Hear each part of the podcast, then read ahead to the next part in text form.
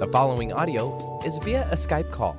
Thank you, Eric Kramer. Hi, everybody. Happy weekend. I'm Gary Mance. I'm Suzanne Mitchell. We are Mance and Mitchell, and we're in your ears for the hour if our luck holds up, I should say. And of course, if we stay on the air, of course, that is the Herculean burden that rests on the shoulders of the man we like to call the dude, Mike Roberge. Michael, how are you today, sir? Good morning, guys. It's my life's mission to keep us on the air. That's all I care about. We're responsible for every gray hair, Mike. Blame it on us. Well, actually, you realize your hair doesn't turn gray, you just lose pigmentation. I just learned that the other day. And I thought, huh, okay, that's interesting. That's all I Oh, got. well, I've, that's all I got. I've been losing some pigmentation. For a long time now. Yeah. I held out for a long time, but now I don't know. I, I am suddenly with less uh, pigmentation than before. I have to go ahead and look that one up. That you just educated me, Michael. That's excellent. Loss of pigmentation. Wow, I'm depressed. well, you know, d- discretion is the better part of valor. That, Yeah. Let me just add I'll that. tell you what's the All better right. part of valor. Buck 98 for some hair color. Now that now that we are off track this much, I Suzanne will just wanted to know. I will just say I worked with a woman once who had beautiful, beautiful, beautiful silver hair. Uh huh. And when her hair started turning darker, she said, Oh, I have to stop taking my B vitamins because every time I take my B vitamins, my hair goes dark. Interesting. Was she getting shots of B12? No, she was just taking pills. Yeah. Okay. Because Uh, that, that can. B12. Yeah, go ahead. I just gonna say that can happen sometimes uh, when you get a high concentration of B12, particularly if you're low. You know, if you're a This quart low. This a- guy's an apothecary with a mouth here today. It's unbelievable. B12 shots. Do you know when I had a, a kitty cat many, many years ago in Seattle? There, she lost her appetite because she had had an, uh, a thrombosis there, and that's what ultimately led to her demise. That was a sad day for me. I really love that cat, still do. But I suggested to the veterinarian that if the cat wasn't eating, we might try a B12 shot. Look at me with the kibitzing there. And the vet said, okay, we can go ahead and give that a try. No reason why we shouldn't. And it did help with Missy's appetite. Vitamin B12 shot is known for creating hunger there. So if you're not eating, that will help you in that way by creating the pangs. Yeah, it releases a hormone, which I forget the name of it, but uh, you are correct. Very good. I didn't know pigmentation, but I know about vitamin B12. This is great. You know, in a way, we're sort of easing our way into our interview I with was the thinking that. with the wonderful Faye Pietrokowsky, whom I will introduce in a moment, Mm-hmm. because you know this is the I, I'm going to talk to her about all this, but you know there there is the high-minded resolve of New Year's Eve, Yes. and then shortly after New Year's Day, where did all that go? then you're sitting there with a bag of Oreos on your stomach, eating and watching TV. We know how those things go. But let's talk to Faye Pietrokowsky and expand this conversation Yes, a little bit. and Why thank you, you Mike. give her the mad props? Always good to be in the presence of the dude. Yep. We're going to talk with Faye Pietrokowsky today. It's been a while. We are joined for the first time since 2016. We have been remiss. First time since 2016, joining us, pet and people psychic Faye Pietrokowsky, founder founder of Inner Design. That's her company, Inner Design. Faye says everything in life works better when people engage their intuition in decision making along with reason, with logic. Here's a direct quote. I wanted to help people live richer lives by befriending and utilizing intuition. Inner Design began with private consultations to assist people in examining and solving issues. Unquote. And so, what is this, the third or fourth time, I think? Four, time number four. Visit number four from Faye Pietrokowsky, who I believe still resides and thrives in Portland, Oregon. Faye, how are you, my dear? Hi there. Good morning. Good to be with you again. Is it the fourth time? Wow. It That's- is. How It's time fun. flies. I always enjoy being on your show. It's lively. Well, And interestingly enough, our, our introduction for you has to do with intuition. You've kind of expanded on that quite a bit. And, you know, like a, a good Renaissance woman, you have multiple interests. And we're going to talk about one of your other interests today, which is the absolute perfect topic for us to be discussing after the new year. We're coming into the new decade. People have high minded resolves to exercise more, eat better, and what can they do about that? And this is just something you happen to be very interested in right now. Well, absolutely. I've been doing it for years, and actually, a lot of this came out of helping take care of my mother. Um, and I realized when I had, I didn't have a lot of time when I was taking care of her, and so I would start creating, and I would program my intuition. And I noticed when I was in the right mood, and I programmed it, I worked on the recipes in my mind. Then I felt inspiration, inspired. The recipes turned out pretty good. If I was not in a good mood and trying to use up food, it was a disaster, and still is. Don't cook if you don't want to be there in the kitchen. Well, that's that's good to say. That means there's a lot of eating out. Tell yeah. us some of your kitchen horror stories. I'm up for that. Oh my goodness. Let's see. Um, uh, undercooking beans. I'm taking squash uh, to make soup, and I don't thoroughly bake it before I blend it up, and then I put too much uh, pepper in it because I'm not paying attention. Um, that's worse than not enough flavor because if you have a broth that that doesn't have enough flavor, you could add your your your oregano, you can add your, your other seasonings. But if you ruin it by um, undercooking something, that's a disaster. I'm making pizza, cauliflower pizza with not enough flour, so I couldn't dry it out. I tried to dehydrate it, that didn't work either. So um, those are some of the worst things. Not having enough flavor, so I have to throw something out, like with a alternative uh, brownie. There's nothing worth, you know. The challenge is to get when you're trying to get off the sugar is to use less fruit or whatever else other alternative you're going to use. So the challenge is to have it sweet enough so your taste buds start changing but if you don't have enough, it I guess maybe a lot of people end up throwing something out. But I've thrown out a few batches of brownies, but but you learn as you go along, and I find it's like something anything else. As you get better, you make fewer mistakes, and you can eat your mistakes rather than toss them. Well, there you go. You can eat your mistakes rather than toss them. I was going to save this little bon mot for later in the interview, but I'll go ahead and use it now. Faye, you know, we eat our mistakes all the time, I think largely through negligence because we don't look at what we are preparing. We aren't careful about the ingredients. And the result, and I'm saying this to an animal communicator, the result is that we wind up ingesting things that we wouldn't feed our pets. Well, I, that's I think people are, true. Yeah, I think people are more careful about what they feed their cat or dog their, or their goldfish for that matter, than what they throw in their own bodies very casually and unconsciously. Oh, and I've seen, I've had clients that will spend more money on pet food than they will on their own.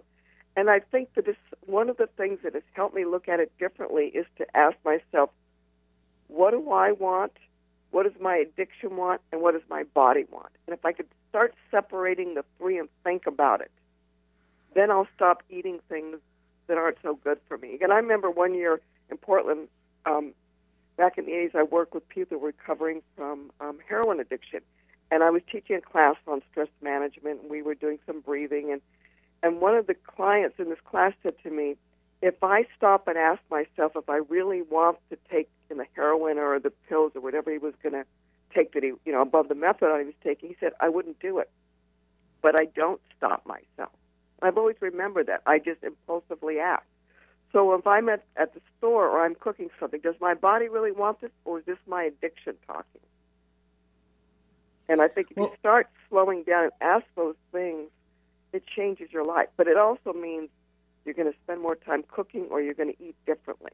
So that's the trade off. You're more conscious with your consumption.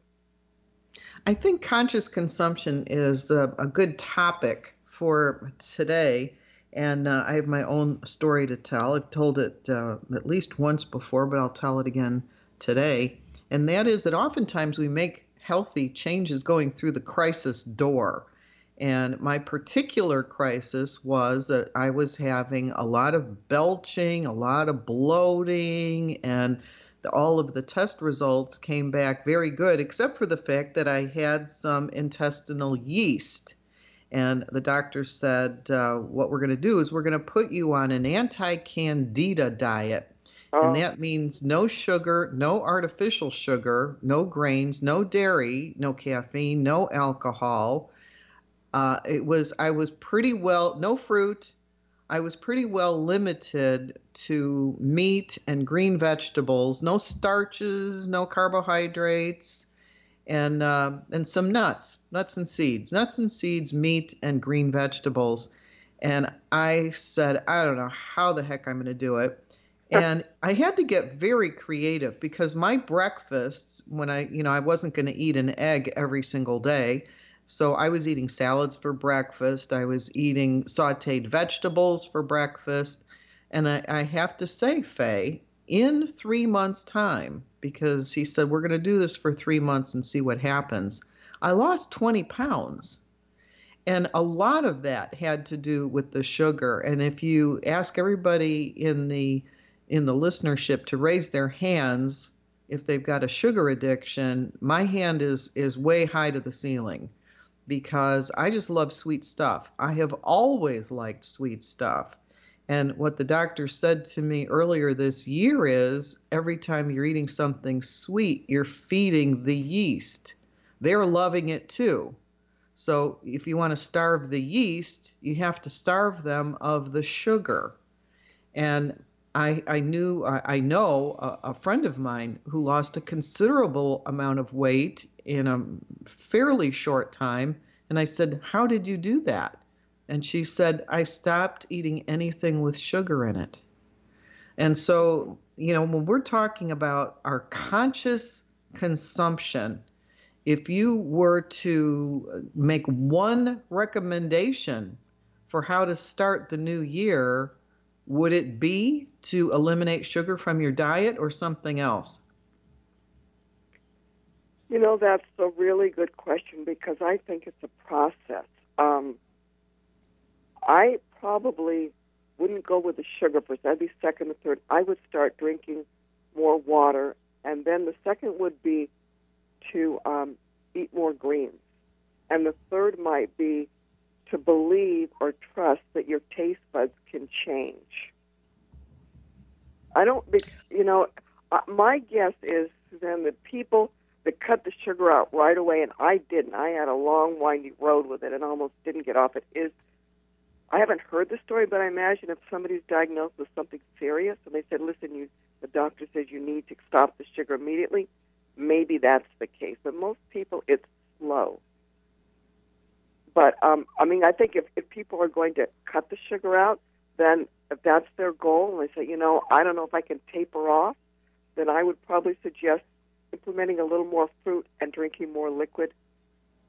Because if you start giving people a long list, like create your own soup, eat more greens, the list, the longer the list gets, the more people throw their hands up. Well, fruit is full of sugar, so that's probably not a good substitute.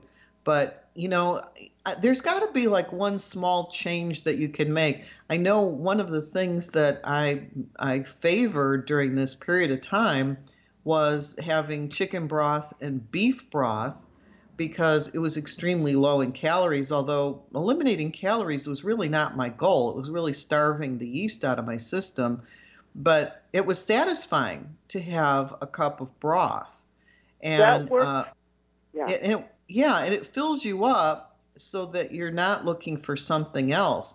But when we have these sugar cravings, I think there are, are things that are going on in your body, chemical reactions that you need to get changed because, as you said, you can actually change your taste buds. And I'll tell you, what the first time I had something sweet at the end of three months, it tasted too sweet to me. If you're, right, if you're without sugar or anything sweet, no honey, no molasses, no artificial right. sugar, nothing sweet at I all. that I had that same experience as that, and actually, what got me, helped me when I wanted sugar. Now that I think about it, is I had some really high quality quality sesame tahini, and I would do that. I would have a tablespoon or two. I know it was it's high in calories, and I started doing nuts. I would take a sunflower seeds Sometimes I would soak them, or I didn't want to soak them. I'd put them in a pan, and I would put a little olive oil, and my I might put some cayenne or some soy sauce, alternative soy sauce. So it would be like a barbecue potato chips, but it would be sunflower seeds. And if I didn't have access, you know, I didn't have the time or access to the kitchen, I would start eating nuts. And I probably for a while overdid it on the walnuts and the sunflower seeds, or I'd mix up the nuts and throw in pumpkin seeds. But I, the only reason why I suggested the fruit is sometimes it's, but it, it works. But if you're really addicted, it doesn't work. But I think the the protein is the thing you grab onto first, and then the water.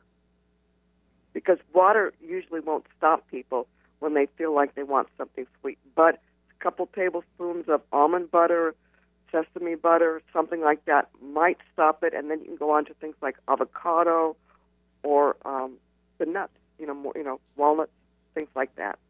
Well, those are all fats, Faye, but you know, according to my own experience, the fats the fats did not cause any kind of a, a problem for me. They were satisfying and right. I continued to lose weight no matter how many walnuts or avocados or or products that were high in fat that I ate. That didn't make a difference. It was eliminating the sugar that made all the difference. Well, you have to eliminate the sugar. There's really no way around it. What I found is when I wanted something sweet, then my mind starts thinking, okay, let's have some walnuts, let's have this. So you reprogram your mind, and then your, your craving disappears because you, you really want to, you're not feeding that craving, and then you're, you are satisfied with it. I started implementing, you know, parsley and cilantro after that, and that worked for me. But there's no substitute I found for staying away from this stuff.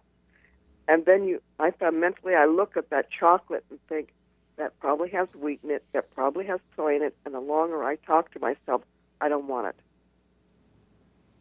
So it's I can I, understand I think every, that. Pardon? I can I can understand that. You know, my whole uh, Faye, my issues there, and I'm not doing too badly. There, over the last couple of years, I've managed to control my weight reasonably well at holiday time i kind of go crazy a little bit and i need to watch that there but in terms of trying to maintain weight the big challenge for myself and many people of my acquaintance is that the alternatives need to be just appealing enough that we don't fall prey to temptation. Yes. Absolutely. And i um, what i've noticed is that when people like you said get away from it for a few months, you, it doesn't taste the same. I was away from it for a good six, eight weeks, and I went to somebody's house, and she had Tootsie Rolls there, and those little um, chocolate, um, what do you call them? Hershey's makes the little kisses in the, in the foil. Yes, yes. And I went right back to my eating, my behavior, and I noticed I was satisfied after a couple of them, but I kept eating. I couldn't stop, and then I realized I was eating Tootsie Rolls that I could tell were rancid and I still couldn't stop. I went through half her bowl, and I realized, you know, I'm learning more about my addiction, and and so it does. It, even though it didn't taste the same, I had trouble stopping it. So you know, I think. We, go ahead. I think it's it's a everybody. A lot of people have different experiences with it. Um, when I've made the alternative stuff with gluten-free flours or not using the flours, that satisfies my taste. Now, some people aren't going to create their own recipes. They may go to the store and buy a three, four dollar gluten free cookie or a bag of them or something. That still has its challenges. For some people like me, if I eat enough of that, that sets off my sugar craving because the gluten free basically is flours. It, it breaks, you know, it ends up as sugar. So I think some people have different levels of addiction. I, uh, at one point, would, was it was a, I was fooling myself. I would go to somebody's house and tell myself I wasn't paying for the cheesecake, so it was okay. Or I, I remember I was on a a cruise on the Portland Spirit in Portland, and I was uh, working. I was doing consultations for a company, and they said, "Well, we'll we'll buy, you know, have help yourself to the food." So here comes by this server with a uh, with cheesecake, and I thought, "Oh, I can have a piece and drink a gallon, and nobody will know." Well, of course, at that in, that, in those days, I wasn't going to drink a gallon of water. I mean, I was so addicted. I don't I didn't realize it for a long time. So, and I was, I got to the point I was so bad that I would buy Oreo cookies, and they had the three columns. I'd buy fat-free or 25% less sugar. I'd eat part of the first column, crunch up the rest of them, but leave the other two columns whole, throw them in the trash, and the next day I'd go in there. Had I really been serious, they would have gone out to the trash can outside. But that's how far gone I was. You know, Faye, when we talk about addictions, the first thing that comes to mind is drugs. The second thing that comes to mind is alcohol. Yeah. And then somewhere in there is cigarettes. And so, you know, there's a lot of commercials on TV for, um, you know, help with your drug addictions, your alcohol addictions, things like that. And as a society, we are getting heavier and heavier. And a lot of that has to do with the amount of sugar that's put in that is addictive so that you want more sugar, even something as benign as your ketchup. You know, you've got your ketchup, you've got your fries, you keep dipping it in. With each dip of the french fry into the ketchup, you're taking in more sugar the sugar is really hidden in so many foods and as you said in gluten-free foods as well we think on the one hand well it's gluten-free so you know i'm not i'm not doing that. But a lot of things that are supposedly healthy for you are full of sugar. And many many years ago i had read that sugar was like a poison. We don't think of it that way and the commercials are full of sweet things to eat cereals and and pancakes. Oh the you know all you can eat pancakes and all this stuff that has to do with sugar in your system. And you know we're we're a society right now which has got a, a near epidemic of things like pancreatic cancer.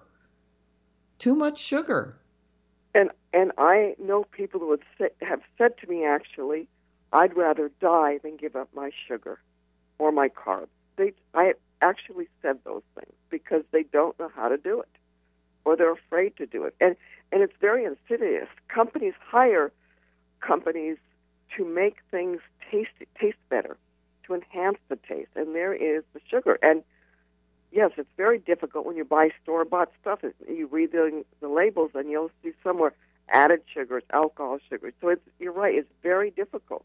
And I think, as somebody once said to me in a store, you want healthy food, make your own. And I think there's some truth to that. But this society is not, I think, not ready to do that. Oh, I think there's a generation coming up that starts to understand when they watch their parents and grandparents get sick and die that they want to make their own. And I think that's a growing movement. I think it's slow, but you're fighting driving, you know, through a fast food place where you can get five of this or that for ten bucks. How do you compete with that? Unless you want to look at your body as a temple, as sacred. If you want to have that kind of lifestyle, but the trade-off is dishes that you clean, the time you use. I mean, it's the trade-off. So there's a woman at a farmer's market who sells organic stuff, and she says to me, I tell my customers, you either pay my price or you pay the doctor. What do you want to do? And I said to her, So who comes to buy your produce? She says, Mostly people that have been diagnosed with some illness. That's when they come and they want the organic and the healthy food. I don't know how common that is, but that's her experience. I don't think a loaf of bread should cost six bucks. No. but when your grandmother made it, she didn't use a, a, a bread maker, and it didn't cost her six bucks. No, that's true, right. but my grandmother isn't around. right. so yeah. If, no, if it's, you have a bread crazy. maker, and, and here's where I see your point, Faye. If you have a bread maker, uh, you can go and get one of those, probably at Target or somewhere. I don't know about uh, Walmart so much, but people look around, they shop where they shop. Certainly, the more elegant things are available at your local mall, right? And if you get a bread maker, you can, and this goes back to what you were saying a moment ago, you can determine which ingredients you're going to put in, and they're no secret. See, that's the thing that gets me. When I hold up a can of soup, and it took an act of Congress for this labeling to become standard practice, by the way, back in the 90s. When we have this, we can decide okay, this is way too much sodium. And that's one of the big reasons why I will put this or that item back on the shelf because of my blood pressure. Or you're talking about sugar. I was amazed, Faye, to discover how much, not only sodium, but how much sugar gets tossed into these manufactured soups. And I'm like, what's that doing in there? Why would I have that? The salt and the sugar, the combination, it sounds good and it certainly tastes good, but what it's doing to your body is ravaging.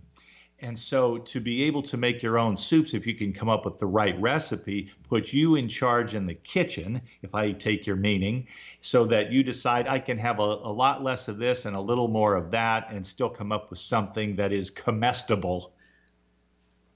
Absolutely. I, w- I have wished this for a long time. I wish, for example, there were groups, and somewhere someday there will be like, for example, there are groups of five or six families or, or four or five people in, in a neighborhood, and, somebody says, I'm going to make two pots of soup. I'm going to give you this many quotes, quarts of it. Next week, somebody makes something else. I wish there was that kind of sharing, because I have actually gone to the stores and I've, you know, when they they give you samples, I've gone to most of the markets and I look and say it tastes great, but look at the sodium. Why can't they make it without four to six hundred, you know, milligrams of, of the sodium. Or you know, why why can't you make it with 150? Will it taste better? We don't do it without so much. You know, we can't. We don't make it without this. Even where they buy some of the stores, they buy them. You you know where they have salad bars and and and hot. You can buy um, hot food there, and you look at the soups; they're all highly salted. So you know, I think it's a trade-off, and most people throw their hands up until they get sick and they go, I wish I would have done it. And I don't know that there's any easy way around this, except if you change your diet enough over time, you'll want something different. But I, I tell people, if you cook at home, you save money and it's easy, and they go, but I'm not willing to do that. So yes, yeah, it's it's a tough one, and and the candida stuff. I've gone through that too. When I was told you got to give this, this, and this, and I thought I'm going to die. you know, I, you know, and, and it's and of course, I got off it. Then I went back to the bread because I wasn't totally finished with it. And then the candida came back, and I couldn't sleep. And then I got off it. And sometimes I was off the bread for a long time. And one time, I had not had bread for a while, and I decided, oh, I'll have a little. Well, a little doesn't stand a little when you're an addict. A little more, a little more. I took a drive from Portland to Seattle. I was visiting a friend in Bellevue, and I got to the place on the freeway where I had to get off, and I, I got confused. And I thought, I bet this is the bread.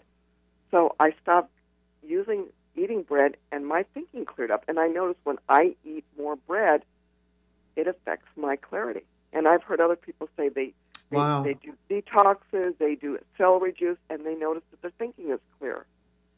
Mm. So I don't think bread is just I, it's it's not just people with gluten or celiac, but they spray the chemicals, and it, I think the stuff is it's glutinous. So I don't think it's really good for anybody, but it's a staple. You know, I went to visit a friend um, in Norway. I used to live there as little, and her sister said to me, "How dare you come back to this country and not eat bread and cheese? Because that's their staple." You know, and she she was not chastising so much like, "How can you even consider doing this?" And you can get gluten-free products there, but you know, it's it's generations and tastes are passed down, and grandmothers did this and you know, we had celebrations with coffee and candle and cognac and beer, and on, on the table there's your bread and there's your candy from Switzerland or Sweden or Norway or seas from the, the, our country. So there's ritual with it too, which makes it more complex. Well, there you go. Let's go ahead and take our one and only break of this hour. We are talking with Faye Pietrokowsky, and we're talking about our consumptions and our addictions and food things because, as we said at the opening, we have high minded resolve for this 2020 that we are going to be healthier. But what is standing in our way of that health? And what can we do to actually get on a healthier path? That's what we're going to discuss after the break. So stay with us and thank you for listening to Mance and Mitchell on Alternative Talk AM 1150 preceding audio was via a Skype call. Staying connected with Gary Mance and Suzanne Mitchell is easy. Just go to manceandmitchell.com for the latest info on topics and guests. Friend Gary Mance and Suzanne Mitchell on their Facebook pages and like the Mance and Mitchell show page at facebook.com slash Mance and Mitchell. If you're on Twitter, share a follow with Gary and Suzanne at Mance Mitchell.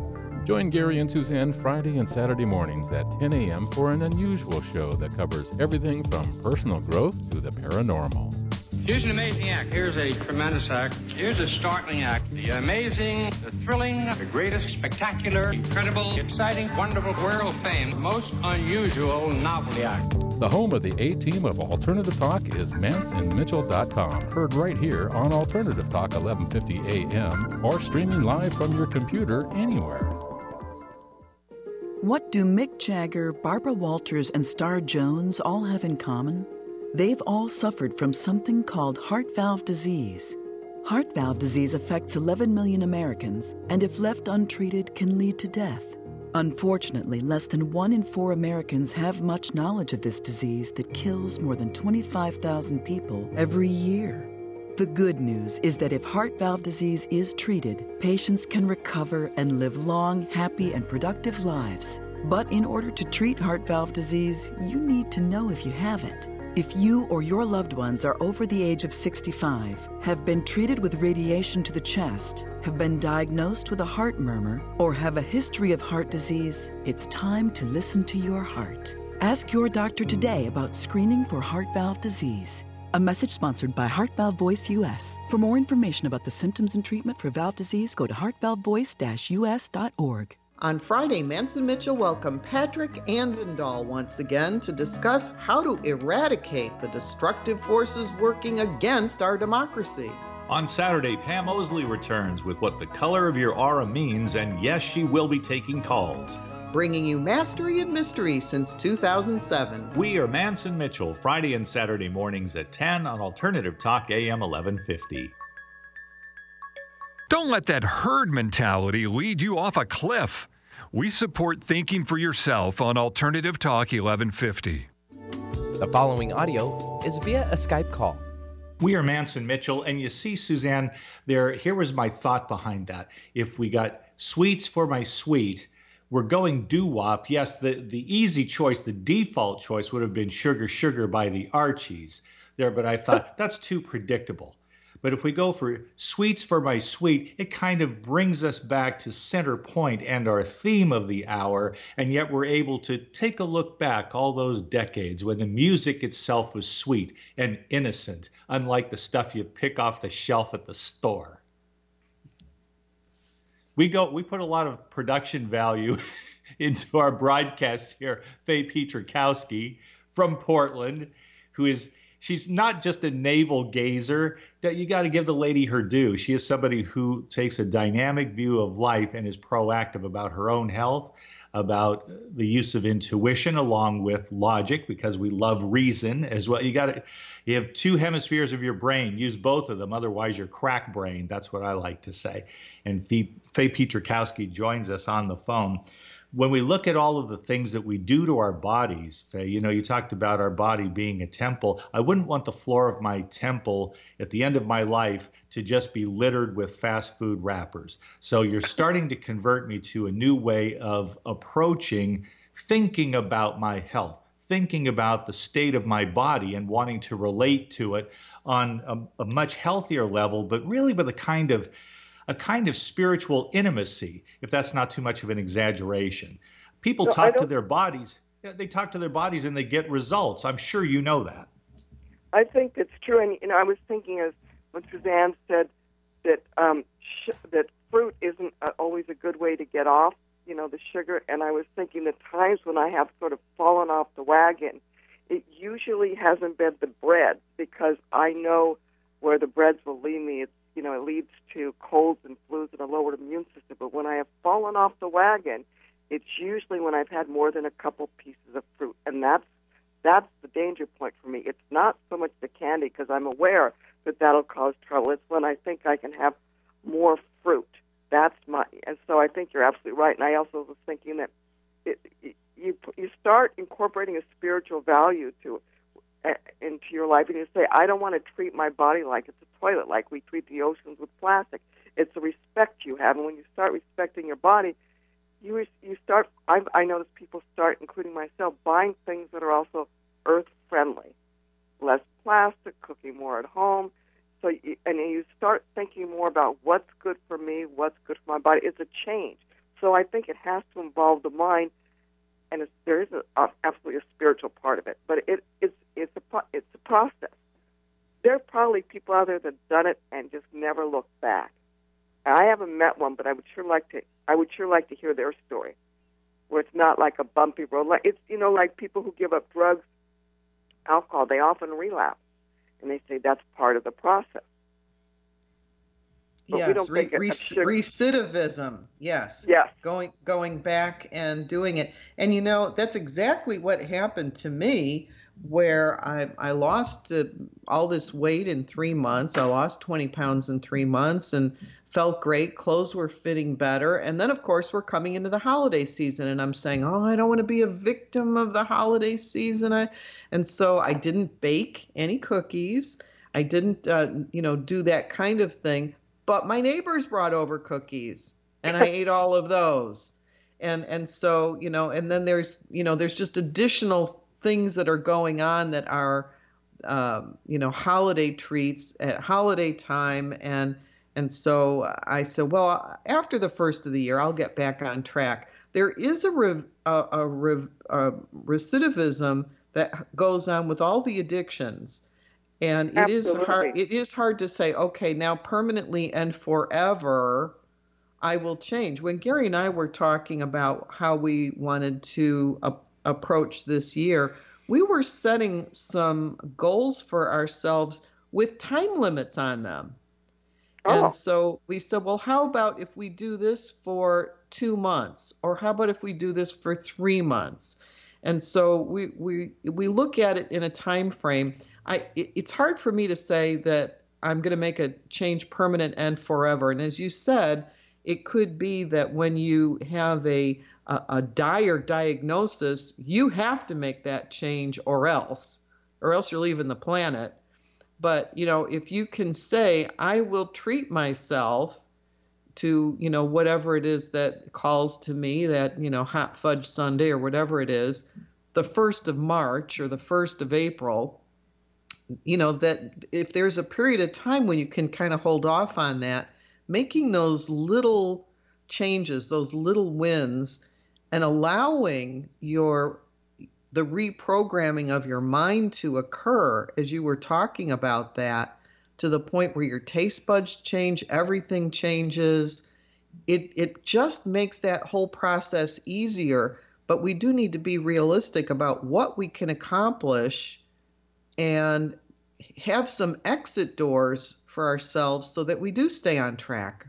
Absolutely. And you know, one thing I've learned finally, instead when I go to somebody's house, I tell them instead of saying this causes this, like there's sugar in the food, it's not good for you, and you, you know, and you could get it feeds cancer and blah blah blah. It's not good for the body. I'll I'll say instead, you know, I'm going to bring my own food, or I'll bring a dish that I can eat because I get sick. I have an intolerance to wheat. Therefore, it's totally on me. And even with that, I've had people who who've known me will say after a while, "Well, do you think you're going to ever eat bread again?" And I'll say, "I hope not." The other part, unless they engage me in the conversation, I don't say to them, unless they ask for more information, and the wheat is sprayed, and it's not good for us.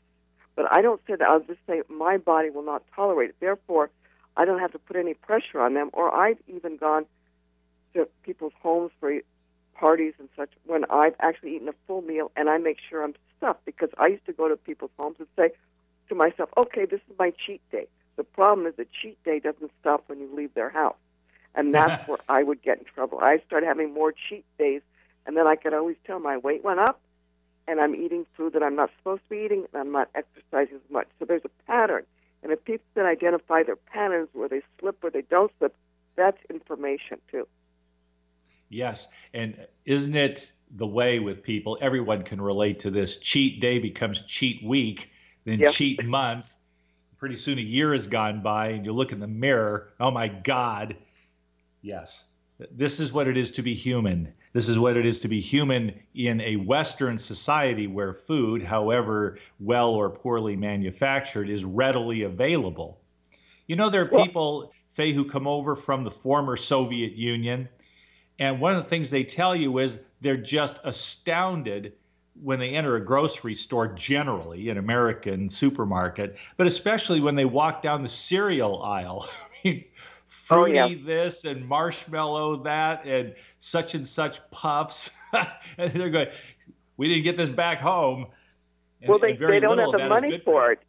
It's true because if you went into most markets and you looked at what's good for the body and what isn't, you you wouldn't have much of a market left. But also, people don't realize I can have soup for breakfast. I can have salad for breakfast. I can have avocado and and an egg. I mean, they don't think I can have leftovers. I can have protein and I can have some parsley, or maybe I'm, I'm going to have some hot water and lemon and maybe a cup of coffee, maybe not, and I don't need much, or I'm just going to have some nuts, or I'm going to have the sesame butter. We think of breakfast as certain foods, and I think you're right, and and so that's where we sometimes get in trouble. Our minds don't go to those other places. Oh, I think you're right about that. And and when I was on this very limited diet, I found myself at breakfast time eating all kinds of things that you would never think of as breakfast. As you said, I was eating a salad for breakfast, or I was having soup, or having sautéed vegetables, or or something that you wouldn't identify. And it's funny because today uh, Gary had leftovers for his first meal, and I was eating green beans. They they were they were there. They were left over. I didn't want to throw them out. I thought I'm just going to saute some green beans here and and have those with a little lime juice, and um, and so you you can eat things that you wouldn't think of as breakfast foods. But I think one of the really important things that you just said, Faye, was ask your body, you know, if it needs to eat. If, you're satisfied with a, a, a hot drink and and maybe a, a, a few walnuts, maybe that's all your body needs at that moment. And if you use your intuition and and say, is is this going to be enough? Is this okay for now? You know, we can't eat like it's our last meal all the time. We need to know there's plenty of food. We can eat whenever we want, and you can always have something later. But to stuff ourselves every time we sit down is is part of our obesity problem. That that scarcity problem. What if this is the last meal I eat? I better make it a big one. you know, it's like the death row meal. That's true, and I think there and I there are lots of ways that people can save money when they say eating healthy is expensive, and I'm just starting to explore that. But one of the things I found is sometimes markets will put something on sale after you know they put it out one day, and if you go like to the meat department and you get friendly with people and you start having conversations, you could say, "So when do you reduce the price of this?" or "Can you tell me about this?" Because oftentimes they code things like some of the stores will, will bring in new a new line of products and they'll get rid of stuff. Oftentimes, the different employees are happy to have that conversation with you, and you can end up saving a lot of money at the farmers market. For example, you go at the end, and oftentimes they don't want to put the stuff back on their trucks, or and they want to get rid of it. You don't have the same selection maybe at 11 o'clock or 12 as you do at 8:30 or 9, but sometimes that's the way. There are lots of ways you can save money, so it doesn't have to be as expensive, but it's it's it's a it's a research project and learning how things are the distribution process, how it gets to the store, how some of these stores like a grocery outlet or Aldi's how they get the products that are reduced because of the expiration date and it comes in these what they call banana boxes, which means they pay pennies on the dollars for stuff and they get it on the shelf. It doesn't have the same expiration date that would in a regular store. It's very complex. And if you ask people, for example, to deliver the stuff to the stores and trucks, all they're doing is delivering. They may not know. Sometimes the store owners, will- store managers or owners will know, but for and at the farmers market, you have people who aren't the farmers there often, and they just sell the stuff, so they don't know. So it's very, very complicated. I heard you say earlier when I was asking about eliminating sugar, you said that might be maybe three on your list. Number one would be to drink more water. Number two would be to eat more greens. Um, Yes. And probably eliminating sugar would be about number three. In the last um, 10 minutes or so of our show, I want to, we, we've talked about, you know, a lot of what we need to change. But I also want to include in the conversation what first steps can we take? Step number one, step number two, a couple of things that people can do that are of a very practical nature Okay. because they're not going to turn their whole lives upside down unless they're going through the crisis door, you know, unless they've got such severe pain or something is going on with them health-wise that they have to. But for regular, normal people who want to be healthier, Okay. maybe lose a little weight, you know, what kinds of things can you recommend? I would first of all, you have to have food in the house. My experience has been because if you don't have the food there, like if I want to cut down on the sugar, then I need to make sure that while I'm not eating so many brownies or cookies, that I can reach for the nuts. I don't have to go cook that; they're right there. So you have to have the supplies on hand. I would make sure that while I do that, I also maybe have some chicken in the refrigerator or some hamburger or or you know tofu or something. So while you're cutting down something, make sure you have sweets. Make sure you have something else to go to. Some people may have a little more organic brown rice or regular rice. So I think while you do that, have something ready to eat. Maybe you take some walnuts and almonds in the car with you and make sure you have enough tea or water. So I don't think it's enough just to say I'm not going to have brownies because then your body's going to be screaming at you, please, please, please. So you're going to have to have something else in its place. I A have friend substitute. You want to substitute something healthy for something Right. unhealthy. Right. Like if you got a crying baby, you know, you want to substitute really fast, you know, something that uh, that they can put their eye on. So, for example, I used to do um, cocoa powder, alternative milk, and maybe a little bit of a creamer that had a touch of sugar in it, or else I put a tiny, tiny bit of honey or stevia, and it didn't taste real sweet, but that got me through the flavor of my brain wanted chocolate. So here I could create cocoa chocolate milk without having all the sugar in it. But I think is to have something easier than having to go to the stove and heat something up. Something up. Maybe it's hummus. Maybe it's nuts. I think you have to have something physically there that you can reach for, so you don't reach for the next cookie. I think that's the practical way to do it.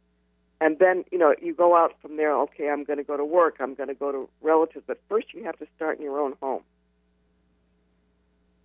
That's what I think. That's what I would do is, is keep the nuts on hand, have extra, and I would drink more water. Most of us aren't hydrated enough. And, and then say, okay, what else can I have besides the cookie? I know that the late great Dick Gregory got people to lose hundreds of pounds. I mean, I'm talking about per individual. This was going on back in the 80s. And he said something I never forgot. You need to drink more water if you intend to weigh less. He, I think it was on Donahue. He said this. We all remember Oh, that show. yeah. And, and he said, if you drink nine glasses of water, that will help you lose weight. But what will accelerate that weight loss is for you to drink an extra glass of water beyond the eight or nine that we hear we should be taking in. An extra glass of water for every 10 pounds you wish to lose, and to do it daily. So to do it daily. sure and the you're- other thing that works Yeah. really well, and first it's really di- difficult for some people, you take a tiny, tiny bit of apple cider vinegar, like maybe a teaspoon. You put that in water first thing in the morning. You drink that, then have another cup, and then have your breakfast. It helps you your body become more alkaline, and also you're not going to want to eat as much food. But there's something about the taste of the apple cider vinegar that helps help me help me not want something sweet in the morning like bread. It kind of shakes up your body and goes, wait a minute, you really want this? But the water works because you're not as hungry. So there's several things. You have to have more water. I also would use green tea in the morning. I would use herbal tea. But I found if I'm not if I'm slipping with the diet, then I'm also not drinking as much water, not doing apple cider vinegar, not doing my exercise. There's a chain reaction. So it's not just one thing usually. That makes sense to me. It is a holistic approach after It all. It is a holistic re- approach, and my goal when I either when I'm working with people to help them get in touch with their intuition, you know, whatever for whatever reason, whether it's food or business or whatever, is to, to become more aware. But the other, the ultimate goal is not whether you have insurance, high quality, you know, a lot of insurance, a little insurance, is to to make yourself keep healthy enough so you stay out of the hospital, stay out of the system. That's oh the goal. yeah. Oh yeah. That's Once you get in the bottom line. medical system, oh yeah, yeah, yeah, yeah. Do I ever know yeah, that? I'm saying, but that's my goal. It's not Obamacare, this insurance, Providence, whatever.